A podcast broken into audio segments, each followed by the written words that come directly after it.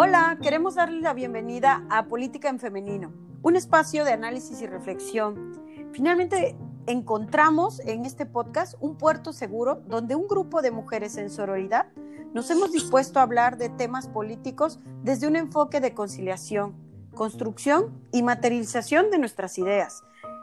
Un lugar en el que queremos inspirar a muchas otras a expresar con libertad sus posturas políticas y a construir desde una nueva perspectiva. Hay un deseo palpitante en cada mujer de transformar su entorno. En las mujeres hay una fuerza creativa que sostiene el peso de la transformación, conduce la movilización de ideas y negocia los verdaderos cambios.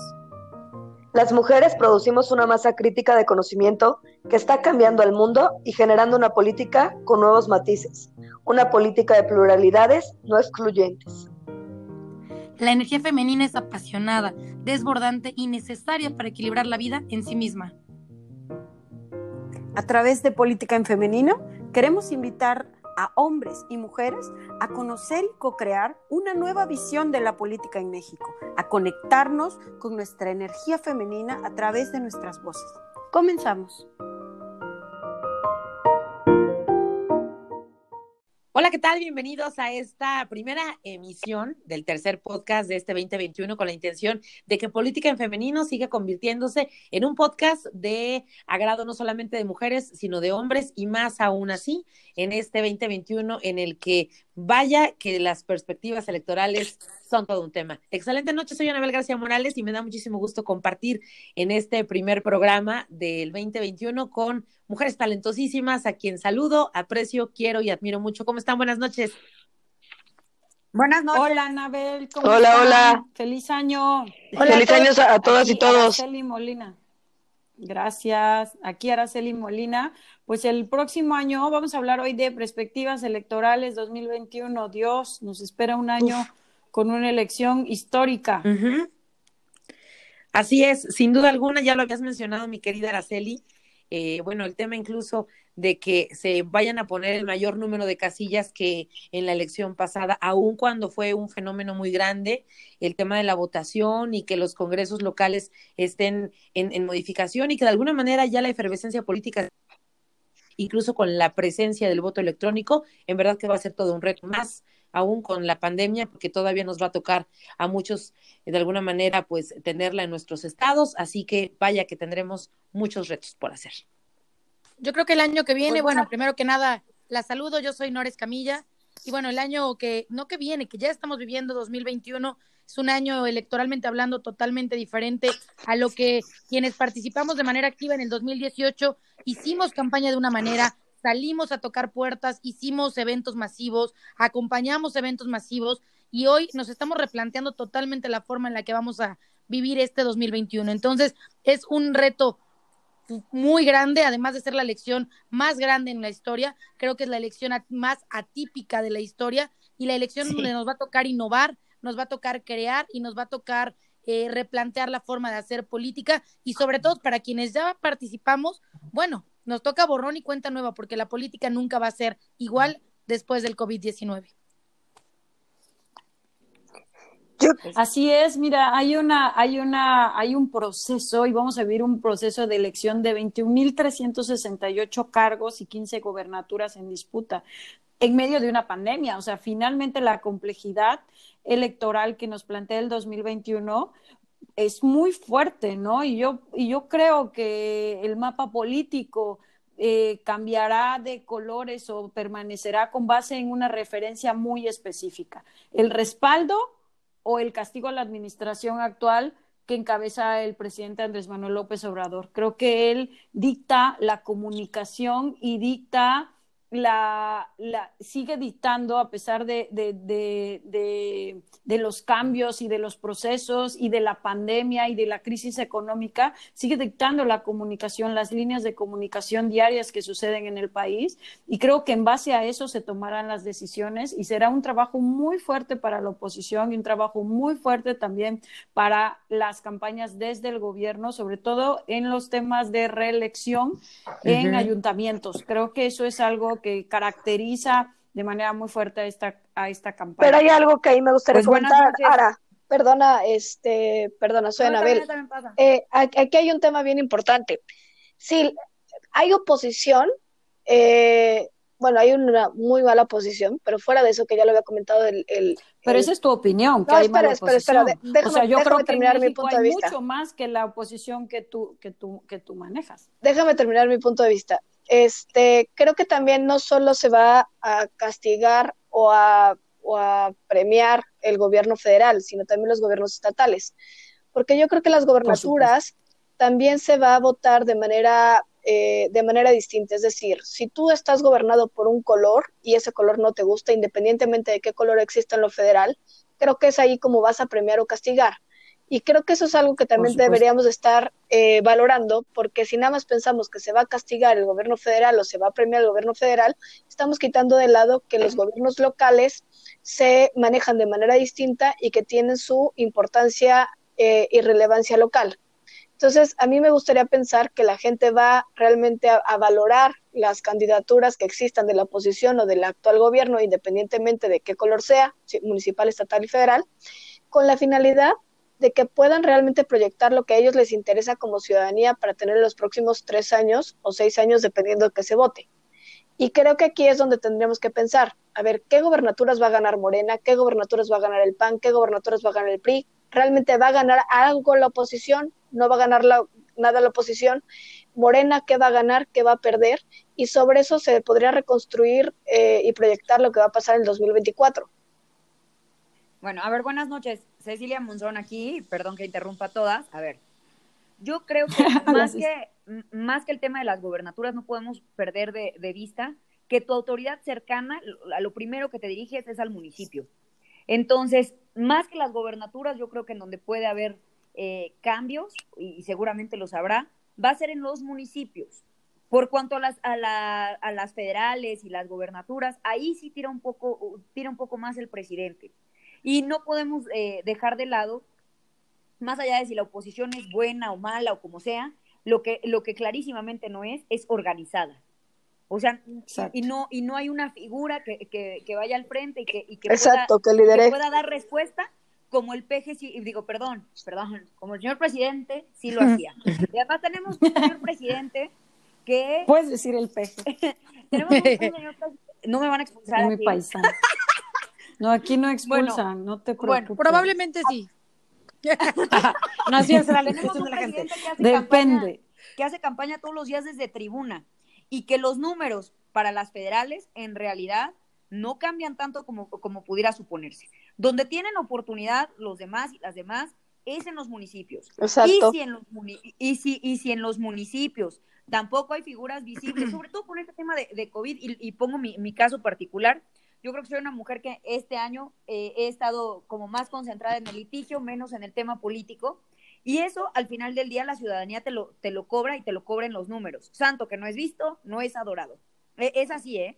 Oye, entonces, tú puedes decir, no, ¿cómo me van a olvidar? Pues, pues así de fácil. Se les olvida porque llega alguien más. Es, eh, entonces, si, si esos recovecos municipales no los aprovechamos, va ahí, ahí es en donde ¿Qué es? Va a torcer. La marrana torce el rabo, dicen por ahí. Oye, pero fíjate que sumado con esto, lo que mencionas, digo, soy Anabel, eh, también hay que considerar un tema que no se había visto antes, y que habla precisamente de una, eh, pues de alguna manera, una reforma, ¿no? El tema de la reelección por primera, bueno, ya, ya, ya se empieza a dar, ¿no? De una manera masiva en esta ocasión.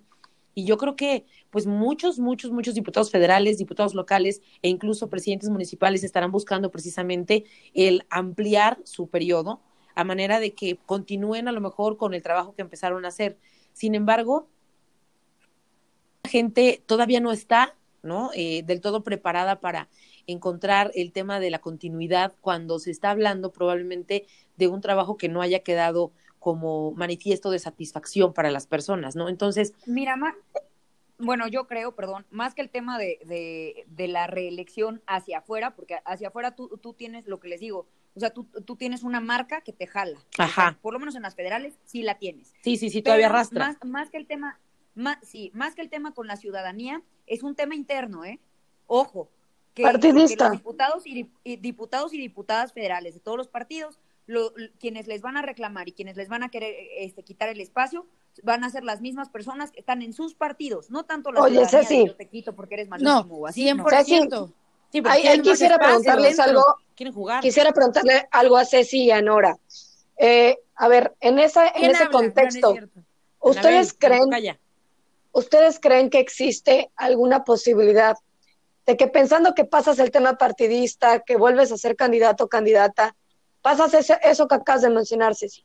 ¿Existe posibilidad de que la ciudadanía actualmente sea capaz de valorar el trabajo que hicieron donde tenían que haber trabajado? Es decir, si eres alcalde, si fue un buen alcalde o no, si, fuere, si fuiste diputada, diputado, si fuiste un buen diputado o no. O sea, Pero ¿cómo? Ya O sea, exi- ya- ya para, existe- para volver a votarte en la reelección. es, ajá, o sea, ¿existe esa madurez en la ciudadanía para valorar realmente el trabajo de sus funcionarios actualmente Ah, o simplemente se van a ir?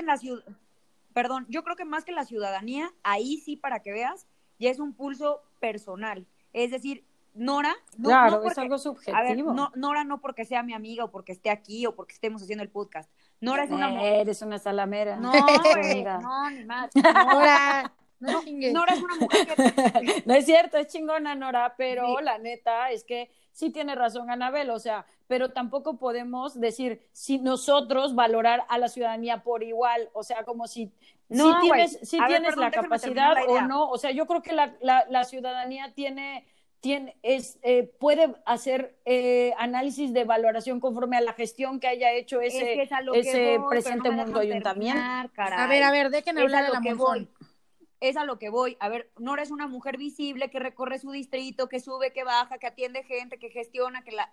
Eso, al, al- eso es importante, que, que tengas movimiento en medios, que tengas movimiento en redes, eso la gente lo ve. Ahora, si eres como muchas personas a las que no voy a mencionar, que es la gran mayoría en todos los partidos, que se, yo estoy aquí, ya, ya soy diputado, ya soy diputada, y pues yo levanto la mano, y eso cuando no me da hueva ir a, a ir Y a me votar. olvido de lo demás. Sí, que, que en muchos no casos es la realidad. Especialmente si eres diputado o diputada. Especialmente. Fíjense Bueno, que ver, ahorita yo- desde mi experiencia- analizando, el- ajá, Desde mi per- experiencia, perdón. yo eh, soy Nora Escamilla y obviamente, como todos saben, ustedes, mis, mis cuatachas, lo saben aún más, soy diputada local y ha sido, he hecho muchas cosas que soñé hacer, he impulsado temas que de verdad, o sea, yo recuerdo perfecto cuando salió la ley Olimpia en Puebla, que fue la mejor legislación a nivel nacional y la impulsé yo con Olimpia y demás. Bueno, yo quería berrear. ¿Qué pasó? Realmente la ciudadanía es en los temas legislativos nos falta mucha cultura para entender Por supuesto. cuál es iba. tarea legislativa de los Claro. diputados.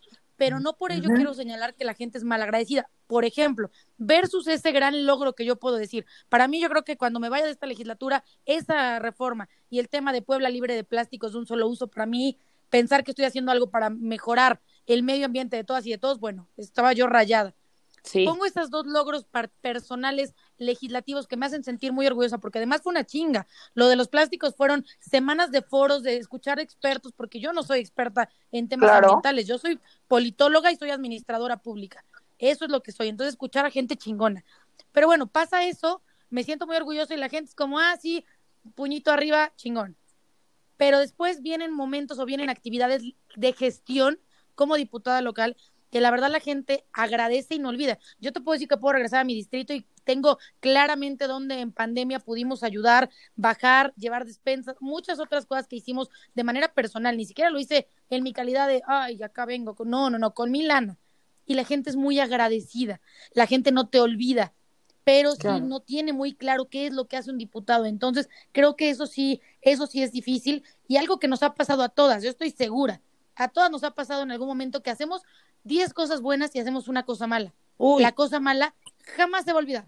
Las 10 buenas Claro. pueden ser posible que sí se olviden Es que o, por ejemplo, le das un apoyo a alguien que está en la casa A que lo necesita porque está más, tiene mayor necesidad que el de la casa B. El de la casa B muy probablemente va a terminar enojado contigo. Entonces, sí, Sí. es bien complicado, aunque la gente, insisto, es agradecida cuando le pegas en eso, pero legislativamente no conoce o no, no es que no valore. No sé si ustedes me puedan ayudar a definir lo que es que justamente. Creo que lo que acabas de decir, Nora, es, es justamente mi, mi preocupación. Porque yo digo, quizás gente como tú no va a tener problema para, espero, para el tema de la candidatura. Pero puede ser que otros que deberían de tener problemas, que no han hecho absolutamente nada, van a ganar la candidatura interna. Sin embargo, cuando tengan que ir nuevamente ante la boleta electoral, la población no va a estar, no va a saber por lo mismo que tú conoces, porque falta cultura política, porque no existe pedagogía política, porque falta alfabetización política, el término que tú gustes y mandes, va a provocar que la gente simplemente se vaya por el nombre o por las cosas buenas o las cosas malas, como tú acabas de mencionar, y no por el trabajo real de lo que, de lo que deberían de haber hecho, de lo que realmente deberíamos de valorar, como ciudadanía. O sea, yo les puedo decir, sí. O sea, yo les puedo decir que, que si, si las personas por las que yo voté en el, en el 2018 se religen, hay algunos por los cuales no volvería a votar, pero hay algunas personas por las que sí, pero parte de que yo estoy al pendiente de lo que hacen. Sin embargo, nos falta a los partidos políticos y le falta a todas las instituciones políticas de este país generar esa conciencia e importancia en la población de lo que significa estar al pendiente de lo que hacen tus funcionarios. Sí. Claro. Ahora, eh, yo, yo me sumo con lo que dicen tanto mi tocaya Anabel como Nora, y es que al final el tema de la falta de conocimiento de cuáles son las funciones que le corresponden a cada uno de los actores que se encuentran en los diferentes niveles a ver, entonces digan qué hace un diputado, pues. Es que, por ejemplo, desde el término que dices, bueno, legislar. A ver, yo les voy a decir qué hace un diputado. Un diputado le, legisla, gestiona y fiscaliza. Sí, pero por legisla porque hace leyes, gestiona porque busca recursos y hace actividades directas con la sociedad para apoyarlos y fiscaliza porque tiene la obligación de pedir rendición de cuentas de como una actividad al poder ejecutivo y a los municipios. Oye, eso es lo que hace, por eso es lo que hace un diputado. es muy importante porque es muy importante porque si estamos diciendo no sabemos lo que hace, pero no decimos lo que ah, hace, estamos haciendo lo mismo que hacen todos. Claro, y política en eh, femenino eso es lo que cambia. Sí sabemos qué hace. Pero sabes que aquí, o sea, a mí me queda claro que por ejemplo, incluso en nuestro pues medio probablemente probablemente, ¿no? Que estamos un poquito más inmersas, que nos gusta, mm, pues, y como que andar buscando y además por los medios de comunicación, por la posición eh, de trabajo que cada una desempeña o cualquier cosa, tenemos como acceso al tema. Pero fíjate, cuando tú le preguntas a una persona que dentro de su nivel alfabético, ¿no? Por ejemplo, de, de, alfabetización, pues, o, o, simplemente le preguntas, oye, este, ¿sabes lo que hace un legislador? Ni siquiera sabe diferenciar entre un legislador, un gobernador, un diputado, porque piensan que son cosas distintas, un, legislador de un diputado, ¿no? O, o, un senador. O sea, realmente esta situación es lo mismo. Y creo que cuando enfocamos solamente a una figura de representatividad, ¿no? En este caso, de, de, de, pues, ya sea en una cámara alta, en una cámara baja o directamente en el Poder Ejecutivo, que dicen, ah, mira, pues él me representa, ajá, y yo puedo ir a pedirle una lámpara o le puedo pedir para que me tape mi calle, pero también puedo ir a pedirle porque si me, si tuve un difunto, él me tiene que comprar un, un, un ataúd o me puede ayudar. Sí, me puede... Y no sabe... Así, ese es el clasiquísimo, el del, el del muertito. No, o yo quiero hacer una puntualización por cuanto a la ley Olimpia, porque esa es una espina que siempre tengo ahí. Sácala, sácala. Y me caga. Ay, perdón, ay, perdón. No me van a excusar por decirme caga. Ya. no, a ver, básicamente lo de la ley Olimpia lo trabajamos desde, ¿Te desde acuerdas? en su momento. No, y tú me sentaste con Olimpia Monzón. Ya lo sé, y yo revisé, me tocó revisar esa, esa, es, eh, eh, bueno, esa, esa. Te hubiera llamado ley este, Olimpia Monzón. Modificación. En la, en la noche, una noche muy cansada, por cierto, me tocó ahora sí que revisarla de allá para acá y de acá para allá, porque me tocó revisar y unir las dos versiones. Y sí quiero decirlo así porque siempre se olvida el trabajo de las eh, que hicimos las insurrectas para eso y además lo que falta por hacer, porque lo que sigue es el derecho al olvido que se supone que estamos trabajando desde hace dos años y que gracias a la pandemia no, hemos podido avanzar. ¿En qué consiste esa, misa sí? La del olvido. lo del olvido, este, bueno, es que una cosa es que esté tipificado el hecho de, de la, eh, bueno, la violencia digital, Sí. Pero todo eso deja un rastro en Internet. Exacto. O sea, tú buscas cualquier cosa que Estamos en un podcast, ¿eh? Ay, bueno, ya, está, bueno, ya, vamos, hay otro Hablando de, bueno, después podemos hacer otro podcast hablando 2021, de temas Claro, del mismo tema. Oye, no, y sabes que a mí me interesaría también que checáramos un podcast al respecto de las ahora sí que las campañas sucias que se van a hacer en redes sociales, porque si bien es cierto que va a ser una herramienta, porque hoy en día tenemos el acceso a la comunicación. No, por eso de verdad, ¿eh? yo te voy a decir algo, por eso a mí no me gusta, o sea, por eso un poquito eh, me pongo roñosa, no porque yo soy de oposición o soy de Morea, yo no soy de partidos, a mí me gustan unos candidatos y otros, ¿no? De cualquier partido el que sea. Yo soy de, yo soy de Nora, yo soy de Anabel García, yo soy de Cecilia Monzón y en este momento y de Anabel Abarca. O sea, yo la verdad eso de de decir la oposición está de pena, la oposición no sirve, perdóname, pero no, porque estamos haciendo, por eso tengo un libro que se llama La campaña y hacen candidaturas competitivas. Para ser competitivo hay que manejarse con valores. Eso, las campañas sociales es algo que de verdad debemos superar. Bueno, o sea, yo les voy no, a yo no lo hago con un tema femenino. y además es típico contra nosotros. Sí, es siempre es contra nosotros, porque en cuanto empezamos todo, a lo mejor no hay un liderazgo que esté realmente representando a la oposición y que nos conduzca hacia un camino o un objetivo común. Es verdad, no existe. O, y, y, AMLO sí que lo tiene, ¿no? Y sí que tiene bien integrado su grupo. Pero finalmente vamos, o sea, necesitamos equilibrar este país porque no es bueno en ninguna parte del mundo ha sido bueno cuando se concentra el poder. Mi, comentario. ¿O dónde es bueno que no, se No, esperen, esperen. Mi, mi, comentario y fue desde el, desde el programa pasado va justamente a decir, tenemos que buscar que la oposición sea mejor, porque yo lo dije. Pero todavía no hay candidatos. O sea, el problema, el problema de que exista, el problema de que exista una oposición débil, existe una democracia débil y eso no le conviene a nadie. Entonces, cuando yo hablo de que existe una mala oposición, no es porque diga qué bueno que exista una mala oposición, es todo lo contrario.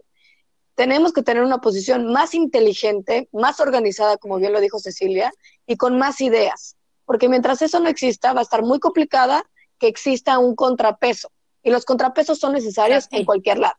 Ni cuando gobernaba Rafael Moreno Valle, que gobernaba absolutamente todo, fue bueno, ni cuando el PRI gobernaba absolutamente todo el país fue bueno, ni cuando nada. Entonces, es una cuestión clara de que la democracia tiene que ver contrapesos y figuras distintas. Sí, ya vivimos una economía, ya vivimos una hegemonía, un gobierno hegemónico durante 70 años y creo que no dejó nada bueno para la democracia de nuestro país y creo que no dejó y Ahora bien, por eso tenemos la corrupción que Oye, tenemos pero también y por eso es que los procesos de cambio y los procesos de evolución tienen que tienen que vivirse y tenemos que apoyarlos. Y eso es, bueno, al menos en mi perspectiva, desde la consultoría, desde un momento en el que tengo que estar equilibrada, porque yo estoy equilibrada en términos generales, tenemos que, tenemos que buscar eso, la conciliación. Ya la polarización existe en toda la población y eso es súper duro para el país, porque no necesariamente suma tanta polarización como está el país. El discurso de, de, polarización crea muchos fanatismos. No, no, no, no son buenos. No están llevando a nada bueno. Pero a ver, miren, yo, yo nada más, pero fíjense, dentro del tema de si hay oposición o no, o qué partido, lo que sea. Yo creo que aquí también, independientemente de cuál sea la figura que se esté a lo mejor eh, pues analizando, lo cierto es que en cualquiera que sea el nivel, yo creo que el tema solamente de las cuotas o de cambiar por cambiar, porque simplemente es alternancia de color, no tiene mucho fundamento cuando realmente quien está a lo mejor eh, representando esos colores no tiene las condiciones, como ya lo mencionabas, ni morales, ni de preparación, ni siquiera de voluntad. Me gustaría hablar de ética más que moral. Exactamente, yo siento la ética. Es, exactamente, la parte ética. Pero al final del día dices, ok, o sea, a veces vale la pena a lo mejor que, que, se, que se haga bloque cuando sabes que la opción y que al final los beneficiados, que en este caso serían la gente que, que participa y pues de alguna manera los, los votantes pueden en su momento evaluar un, un, progreso significativo, ya meramente como estrategia, ¿no? También, porque si no, recurriríamos otra vez como al tema de las cuotas cuando se pedía que fuerza fuera mujer y entonces metían a Juanitas para decir, órale, van las mujeres porque necesitamos cuota, pero no hay problema porque después las movemos porque se van sus suplentes y entonces no pasa nada. Eso todavía existe. No, claro, pero, oye, pero regresando un poco al tema, porque el tema era este 2021, o sea, todo esto que estamos platicando hay que sumarle que estamos en una pandemia. ¿Por qué? Porque si regresamos al origen de lo que estábamos comentando sobre eh, lo que preguntaban a Bela Barca, oye, es la gente se acuerda, lo que dices es si te olvidan. Bueno, imagínense si en el 2018 que tocamos la puerta, que nos abrían, que podíamos decir, yo soy Nores Camilla y vengo a pedir tu voto, yo quiero ser diputada. ¿Por qué? Porque quiero legislar, gestionar, fiscalizar, etcétera. Hoy 2021 que no nos van a abrir la puerta, porque yo no lo haría, no le vas a abrir la puerta a un desconocido que no sabes dónde estuvo, con quién. El tema de la pandemia nos tiene cada día más eh, o que anduvo en todas las puertas. Este, todo ese tema. Segundo, no puede haber eventos, porque en los eventos te presentabas una hora ante 300 personas otra vez. Yo soy Nora. No, y el evento es lo que demostraba el poder. Eso. Sí. En un momento eso Y hoy en día, aún así nos cuesta que, sepan qué hacemos. Y la verdad, nuestro nivel de conocimiento de los diputados locales es bajísimo. El nivel de, conocimiento de los diputados federales, cuando hablo de conocimiento, de cuánta gente nos conoce. Bueno, es que no de cuánto sabemos o no. Pero... Nora, no, no, no, solo, no solo de nuestro conocimiento, también el nivel de los diputados en general es bajito, entonces. O sea, en general, en general pregúntale a un diputado cosas muy básicas y yo creo que va a ser complicado. La verdad, yo puedo decir que he intentado hacer lo mejor que puedo, aunque claro, con muchas deficiencias seguramente, pero si aún así fue difícil en el 2018, yo no creo, yo no sé qué vamos a hacer en este 2020. Yo te voy a decir una cosa, Nora. Y quien va por la reelección, perdón, Ana, quien va por la reelección poder decir, yo soy Nora e hice todo esto. ¿Cómo se los voy a contar? ¿Cómo se los voy a decir? Sí, las redes son importantes, pero por lo menos en un distrito como el mío, pues realmente mi, es lo que te iba a decir. círculo de votación no va a estar en las redes sociales. Las señoras, la gente que está de a pie, la gente de la central de abasto. Ni con el móvil, Nora, ni con el celular, ni con el teléfono ¿Sabes qué? La gente está mucho más yo veo a gente muy humilde que tiene celular. Pero ¿sabes qué ve la gente? Y yo también entiendo perfecto, tal vez es por la pandemia, ve cosas que lo entretienen y de manera muy realista nosotros no entretenemos. Sí, pero ¿sabes algo? Le suma, le suma, te voy a contar algo, o sea, voy a, voy a, eh, algo que, que, que, hicieron a través del Big Data, la verdad lo vi en una, eh, hay un programa de Netflix en donde habla de la campaña de Donald Trump. Y lo viví porque lo vi con la persona que trabaja en mi casa, ¿no? Que es de Cosamaloapan, Veracruz, y de un rancho dentro de Cosamaloapan. Entonces, es un, una zona muy, muy rural, un rancho y ella me cuenta y me empezó a enseñar, ¿no? Y que se metió este hombre, eh, a través del Big Data vieron las preferencias de muchas personas y la identificación, con qué se identificaban. Y finalmente, o sea, ahora sí que sus clics, cada uno de me gusta, pues te crea una personalidad en redes. Y con esa personalidad les mandaban cosas que efectivamente les entretienen, como que, como el New Age, como hablar de temas de la nueva era, de hablar de temas de extraterrestres, hablar de conspiraciones, donde el salvador de todas estas situaciones es Donald Trump. Sí. Ok. Es verdad. Bueno, y cerrando porque ya llevamos 28 minutos con 35 segundos. Ah, se van a, renovar más de 21 mil cargos, 500, entre ellos 500 este, diputados y diputadas federales, 30 congresos locales, 15 gobernaturas. Estamos a 150 días de la elección. Para que cerremos bien, ¿tú qué piensas, Sara? ¿Cómo, cómo, ¿Qué es lo que ves que va a ocurrir? Bueno, creo que es muy inoportuno así qué piensas y qué, qué, va a ocurrir. Te digo yo creo que sí, o sea, no soy pitonisa ni soy de New Age. Este, no, no, yo no, no, no, no, pero creo que sí va a haber un tema súper polarizado para el país. Yo espero, espero que evolucionemos un poco el tema para buscar las mejores opciones para el país. O sea, realmente creo que la gente está, necesita esperanza, la gente necesita eh, no promesas mentirosas, necesita que sea real el cambio y ojalá y se den la oportunidad y sobre todo la gente joven eh, de acercarse a los temas políticos, a los temas ciudadanos. Y este y sí pues yo estaba planteando esto en lo que ya no terminé de decir, porque no iba a decir solo eso de Donald Trump, este, pero sí creo que el Big Data eh, de alguna forma va a influir incluso en todas aquellas personas que tengan un teléfono celular, porque hay muchas formas de acercarse y de ver cuáles son sus preferencias y de crear publicidad y comunicación. Y creo que la creatividad va a ser fundamental en, y la innovación en esta campaña, porque efectivamente no podemos acercarnos caminando.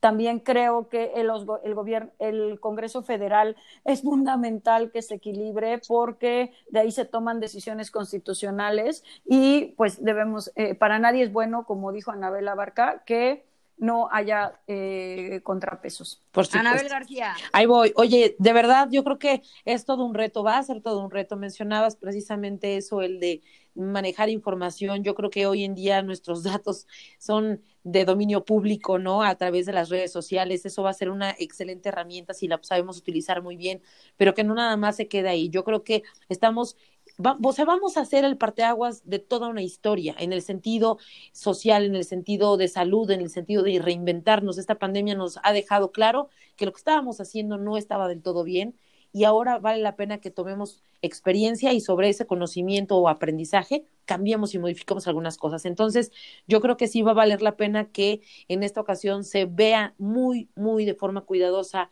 el tema de cómo vamos a buscar a los representantes, ¿no? Que cada partido cheque adecuadamente quiénes son sus perfiles y también sobre la marcha qué tipo de campañas se harán. Y cuando ya posteriormente, porque también en este mismo año, hablando de tantos, este, pues de tantas perspectivas, de tantas cosas, también en este mismo año se estará tomando protesta y que ya cuando se empiece a trabajar, que se haga en conjunto, porque creo que ya estamos necesitando una coparticipación y corresponsabilidad por parte también de la ciudadanía, porque no solamente es de un lado para el otro, se tiene que hacer de las dos partes, porque dicen por ahí que si no un solo palo no arde, entonces hay que hay que echarle un montón porque creo que en México lo necesita y de alguna manera nosotros seremos la generación que pueda nuevamente reivindicar el camino del país. Nora. qué bonito. Dije qué bonito, pero sí es que me pareció bonito eso que Gracias. Murmullos forman gritos.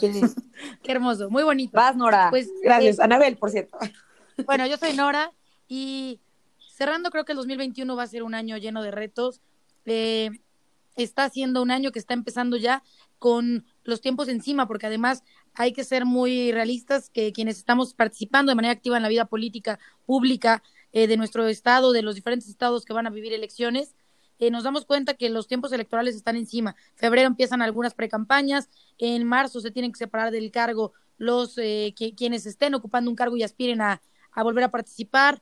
En abril empiezan las campañas. Estamos diciendo que, que ya estamos con los tiempos encima. ¿Qué, va, ¿Qué tiene que pasar o qué va a pasar? Creo que va a tocar campañas innovadoras, campañas muy empáticas donde entendamos que no podemos repetir las formas que creíamos correctas de hacer política, porque nos estamos dando cuenta que nos está, que no, que no va a poder ser posible, no va a alcanzar los tiempos, el tema de la vacunación no va a llegar, y aunque llegue en estos primer trimestre, segundo trimestre, no llegará para todas y para todos, y no es, no es prudente poner en riesgo en este momento absolutamente a nadie. Creo que mucho más allá de los partidos políticos que acá vemos quienes compartimos o también quienes diferimos en ideología política en este grupo de estas mujeres que estamos grabando este podcast, podcast entendemos que hoy más que nunca, después de la pandemia, necesitamos reagruparnos, reunirnos, unirnos y sacar temas en común, que esta, que esta elección no nos polarice más, que esta elección que nos espera no nos divida más, porque creo que estamos lo suficientemente lastimados, alejados, a todos nos ha lastimado, a todos nos ha afectado, a todos nos ha dado terror, creo que no ha habido una persona, o por lo menos yo no ha habido eh, si he soltado una que otra lágrima del miedo que me ha dado el COVID, de tener una familia en casa, pero también de seguir trabajando, la culpa que no te deja todos los días. Bueno, son muchas cosas que creo que debemos de priorizar en este 2021, el lado humano antes que el político, y que para hacer política seamos muy, muy humanos y entendamos que las formas van a cambiar y que ojalá el resultado que nos dé sea que llegue quien merezca y quien tenga mucho, lo que dijimos hace ratito, mucha ética y mucho amor por mejorar las situaciones y sobre todo, y pues ya echándole un poco de mi cosecha, que lleguen mujeres, que lleguemos mujeres claro. que las mujeres sigamos siendo eh, parteaguas, pero que ahora sí podamos romper esos techos de cristal y sigamos creciendo y sigamos jalando a más mujeres a que podamos seguir ocupando eh, puestos de elección popular. Anabel. Así es.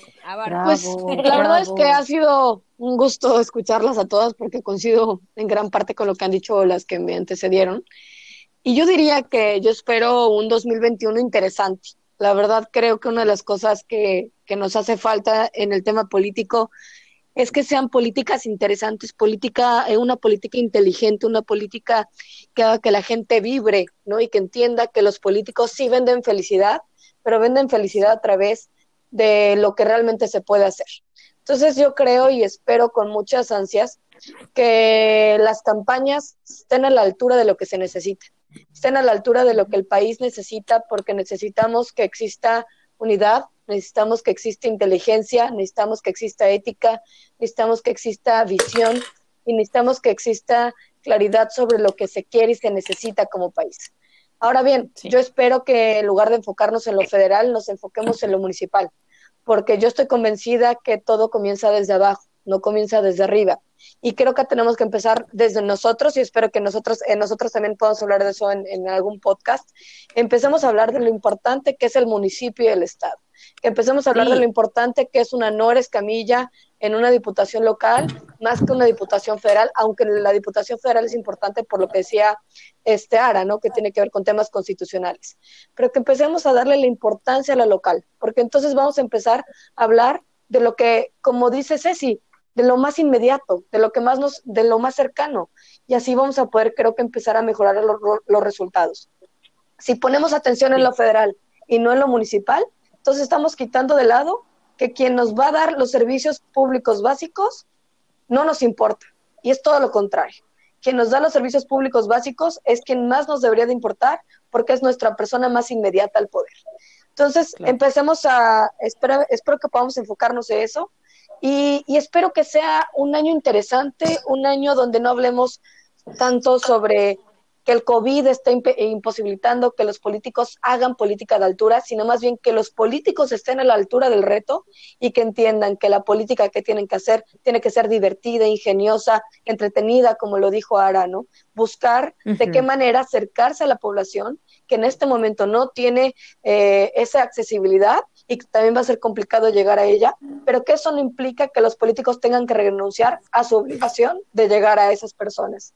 Y pues nada, eh, espero que sea un año donde podamos estar hablando de cosas interesantes y que podamos estar hablando de que existe una cultura política mucho más interesante y mucho más renovada este, frente a los años pasados. Perfecto. Muy bien. Pues buenas noches. ¿Y tú, Monzón? Cecilia Monzón. Cierra, Ceci.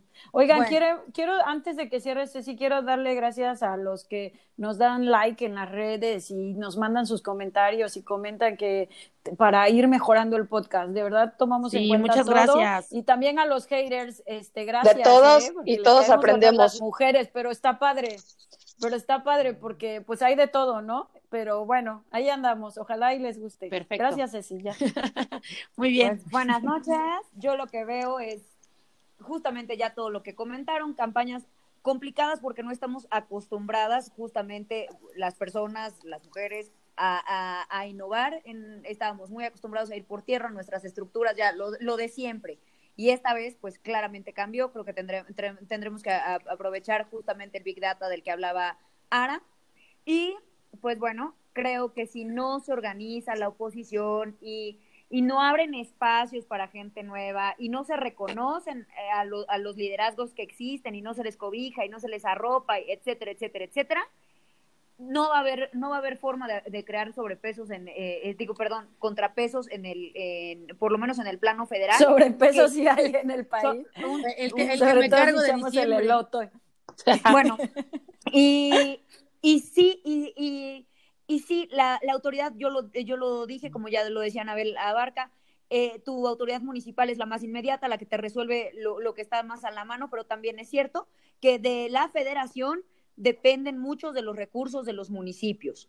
Eh, entonces, sí es importante que, que tengamos contrapesos ahí y sí es importante organizarnos en lo local, como lo dijo Anabel, de tal, de tal suerte que pueda haber, eh, que pueda haber cambios en aquello en donde no se está resolviendo la ciudadanía. Sí, es cuanto. Muy bien. Es cuanto. Bueno, pues creo que hemos llegado al final de esta primera emisión del 2021. Qué gusto poder compartir con todos ustedes y pues dejarles incluso abierta la opinión a todos los que nos siguen para que incluso si tienen por ahí algún tema en específico que quieran que tratemos, pues nos hagan llegar, porque esto es un espacio para ustedes también, ¿no? claro que sí. Gracias a todos. Descansen. Bonita noche. Bendiciones. Chao. Feliz año. Bye. Igual. Año, gracias. Bye.